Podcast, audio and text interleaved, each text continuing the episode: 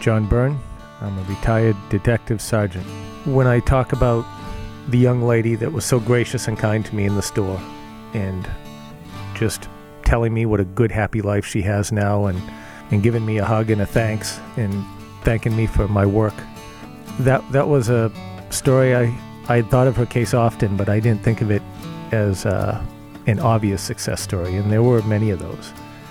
But there's just someone that I always remembered as a good kid, and to see her now as a good, decent, happy adult makes me understand exactly what SASSMM's doing and what I hope I was doing all those years. It, it just shows me the, the remarkable ability for people to take charge of their lives and improve their situations.